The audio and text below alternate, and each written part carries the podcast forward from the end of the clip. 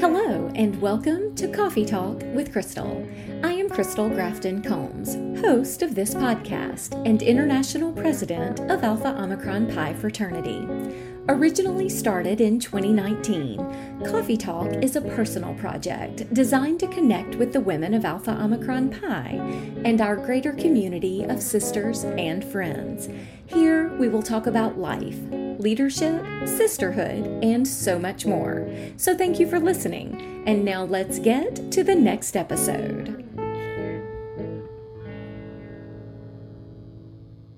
This episode features my friend and sister, Linda Grandolfo, an initiated member of our Nu Iota chapter at Northern Illinois University.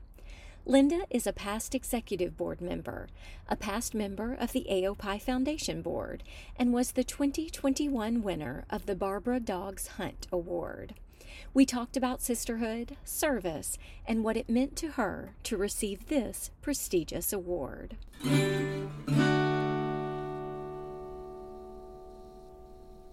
Linda Grandolfo, welcome to the podcast. Good morning. How are you today? I am well. How are you?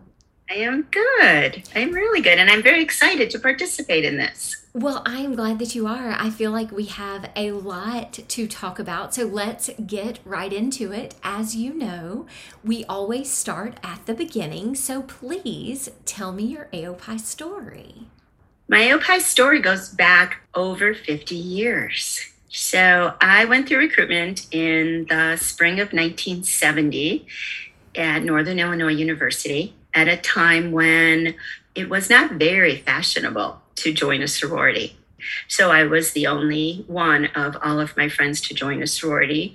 Um, and it was the best, probably one of the best decisions I ever made. Um, the friends that I have that I made then and in the years after that are still my really good friends.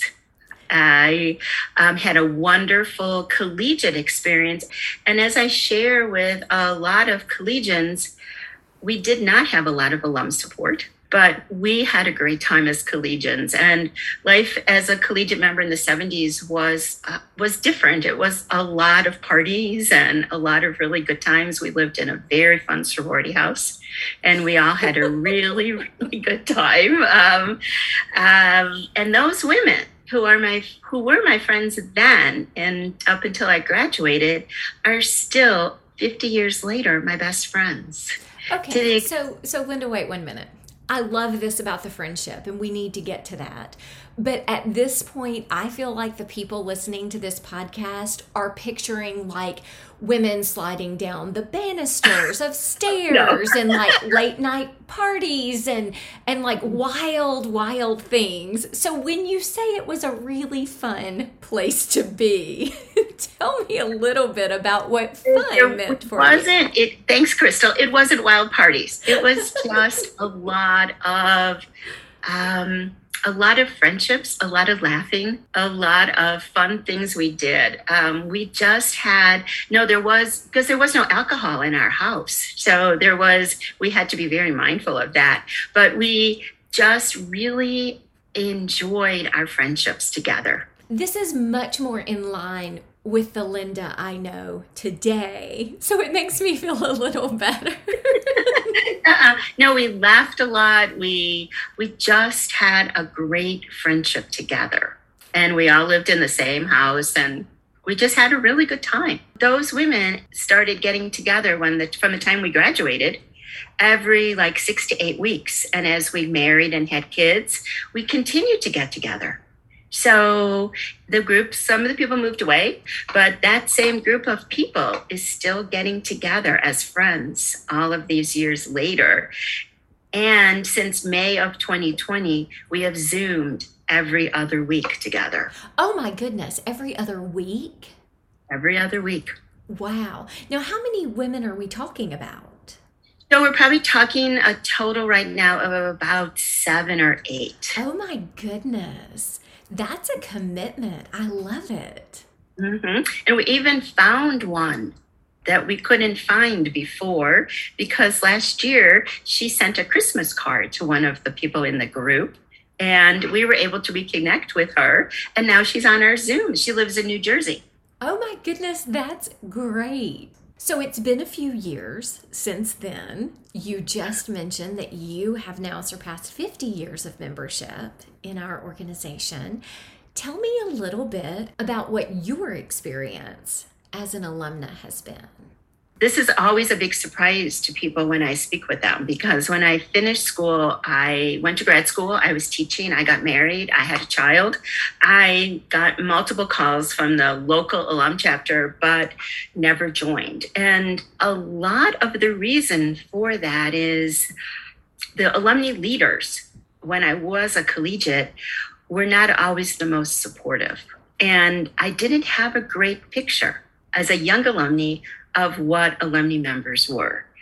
But finally, I did. Nine years out, I finally joined uh, my local alum chapter and met some really great people and started getting involved. We started a great fundraising program, which I ran, and then I moved. And where I moved, there was just a brand new alumni chapter. So I did join that alum chapter up where I live now and remain a member of that alum chapter. So I stayed with that alum chapter and a couple of times when my son was young, um, I had been like approached would you like to do something else would you like to do a next step in in the alumni world and i always had to say no because i was working full time and I had my son, and there was no way I could give any more time. And then as he got older, more into high school, that opportunity came back again.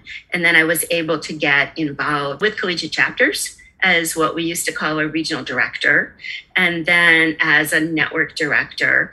And then um, I got to do this kind of special project helping a couple of our collegiate chapters that needed some extra help so did that for a little while and then returned again as a network director. And those chapters at second network director time were all Southern chapters. So that was a great education because I learned a lot. I really learned a lot about Southern culture and expectations. And then from there, I received um, a kind of a request would you consider joining the executive board? So that was in 2000, very early 2005. And I, my response was no, because there would be to me, those people on the executive board were somewhere up in, you know, um, some high land. and so there would be like, no way would I ever, even ever consider that. But I did at that point in 2005 and began a term on the executive board and served until 2011 and then was elected to the foundation board in 2011. So, and then kind of since then, um, has served as a foundation ambassador and also became locally very involved in Panhellenic. So I'm now in my second term as alum Panhellenic president in this area. That's kind of the long journey. You have done a lot. There are two things about what you have said that I would like to highlight. The first is that it's okay to step away when your life takes you in a different direction, professionally, personally, with parenthood, with all of the things that may not at a given time allow you to give what may be asked for from a time standpoint or, or anything else back to AOPI. Because when that time comes and you can, AOPI is still here and can welcome you back into that form of service. I think mm-hmm. that's an amazing takeaway. The other thing that I love about what you have shared is that in AOPI, sometimes we have these sort of idealistic thoughts about what it means to serve in a certain space. It's almost as if the women that serve in various parts of our organization are are untouchable. And that's not at all true. And I feel like we've worked really hard to be very interactive and engaged, and for people to know that our organization has evolved in a way that wherever you are, AOPI can meet you there. This summer, you were honored with the Barbara Daugs Hunt Award. And Mrs. Hunt is an icon, not only in our fraternity, but also to our foundation. And I wonder what that experience was like for you. So, Barbara Hunt is probably the first AOPI alum that I met at a regional convention uh, at that stature. So I think when I did meet her in the early 90s, she was most likely on the executive board at that time. And we quickly became really good friends. And we have, over the years, um, remained really, really good friends. And I've always cherished her involvement. When my husband passed away, she was incredibly supportive, calling, making sure I was okay. And of course, when her husband became very ill, I really tried to give her a similar level of support. So I've always cherished her and cherished her friendship for all of these years. When I came on the foundation board, there were people who felt I didn't belong there to be really honest with you, Crystal. And and there were many, many more people who felt differently. And I was somehow able at that time to to talk with people and say, "Hey, what are your thoughts about a scholarship?" Even meeting with an 85 year old lady who was um, didn't have a car, wasn't really dressed well, and she had become an 1897 member. And um, and we sat and we talked about where her money was going and this and that, and and I'm showing her some papers, and she's like, scholarship. I think I could do a scholarship. And I said, well, it is $25,000 and you can you can pay it out over 5 years, but it's $25,000. And she looked at me and she said, Honey, I have millions. So she has a scholarship in her name for a woman who studies architecture and is still an 1897 member. And it just goes to show you, you just never know what will happen when you ask. So when I look at the journey that I have taken over all these years, and how fortunate I have been in meeting so many wonderful people. Starting with meeting Barbara Hunt, starting with serving on the foundation board, and starting with helping to um, to procure more scholarships and more funds for the organization. It's still like to me like as you said i've won other awards. Won you know a rose award alumni women of leadership award. I really thought that the day that i won the helen st clair mullan award was it. Like how could anything like standing in chicago at what i called my party because I called that convention my party. and, um, it was my party. And um, I didn't think anything could surpass that. And um, and then sitting in my dining room as that award was given. Um, I, I don't know. I like I walk through the dining room and look at that that beautiful vase and I still it means so much. I it's hard to put into words how much that means. And I've always said, and I've always said for years, um, to be honored by your peers is the greatest honor you could possibly have. And I've been beyond blessed in my AOPI career to have been honored by my peers. So I'd love that you have shared the time and space where you were for each of these named awards. Obviously, one of our founders' awards was at your hometown of Chicago, where we were hosting convention that year. And to your point, what an amazing time to be recognized. Obviously, our virtual convention 2021 was very different. you may not have been surrounded by nearly a thousand of your sisters in your hometown at a banquet venue. You were in your home, in your living room with a sister, but I can hear in your voice how equally meaningful that moment was. And I love that for you. So, Linda, I think sometimes the idea of fundraising really makes people hesitate Tell me what has made you so good at that part of being a foundation board member and now an ambassador and, and just offering that continued support? I had I had donated to the AOPI Foundation at a, at smaller amounts for many years, not a great deal of money. And as I think a lot of people don't realize, for many years it was very challenging for me to donate at all. So it's only really within the last maybe five or six years that I am able to donate more. Through my entire AOPI journey as an alumni member, as a network director, as an executive board member, nobody had ever asked. Nobody had ever asked me to donate to the foundation. So when I was elected to the foundation board, I started asking. We have maybe falsely thought until for many years that our members did not have the capacity to give or the willingness to give. I don't believe that's true. I believe that if we have the right message and we have the right information and we ask the right way, that they will give. I agree. Now, the foundation is not your only passion, nor is AOPI you are also very involved with our philanthropy, the Arthritis Foundation. How did you get engaged with them?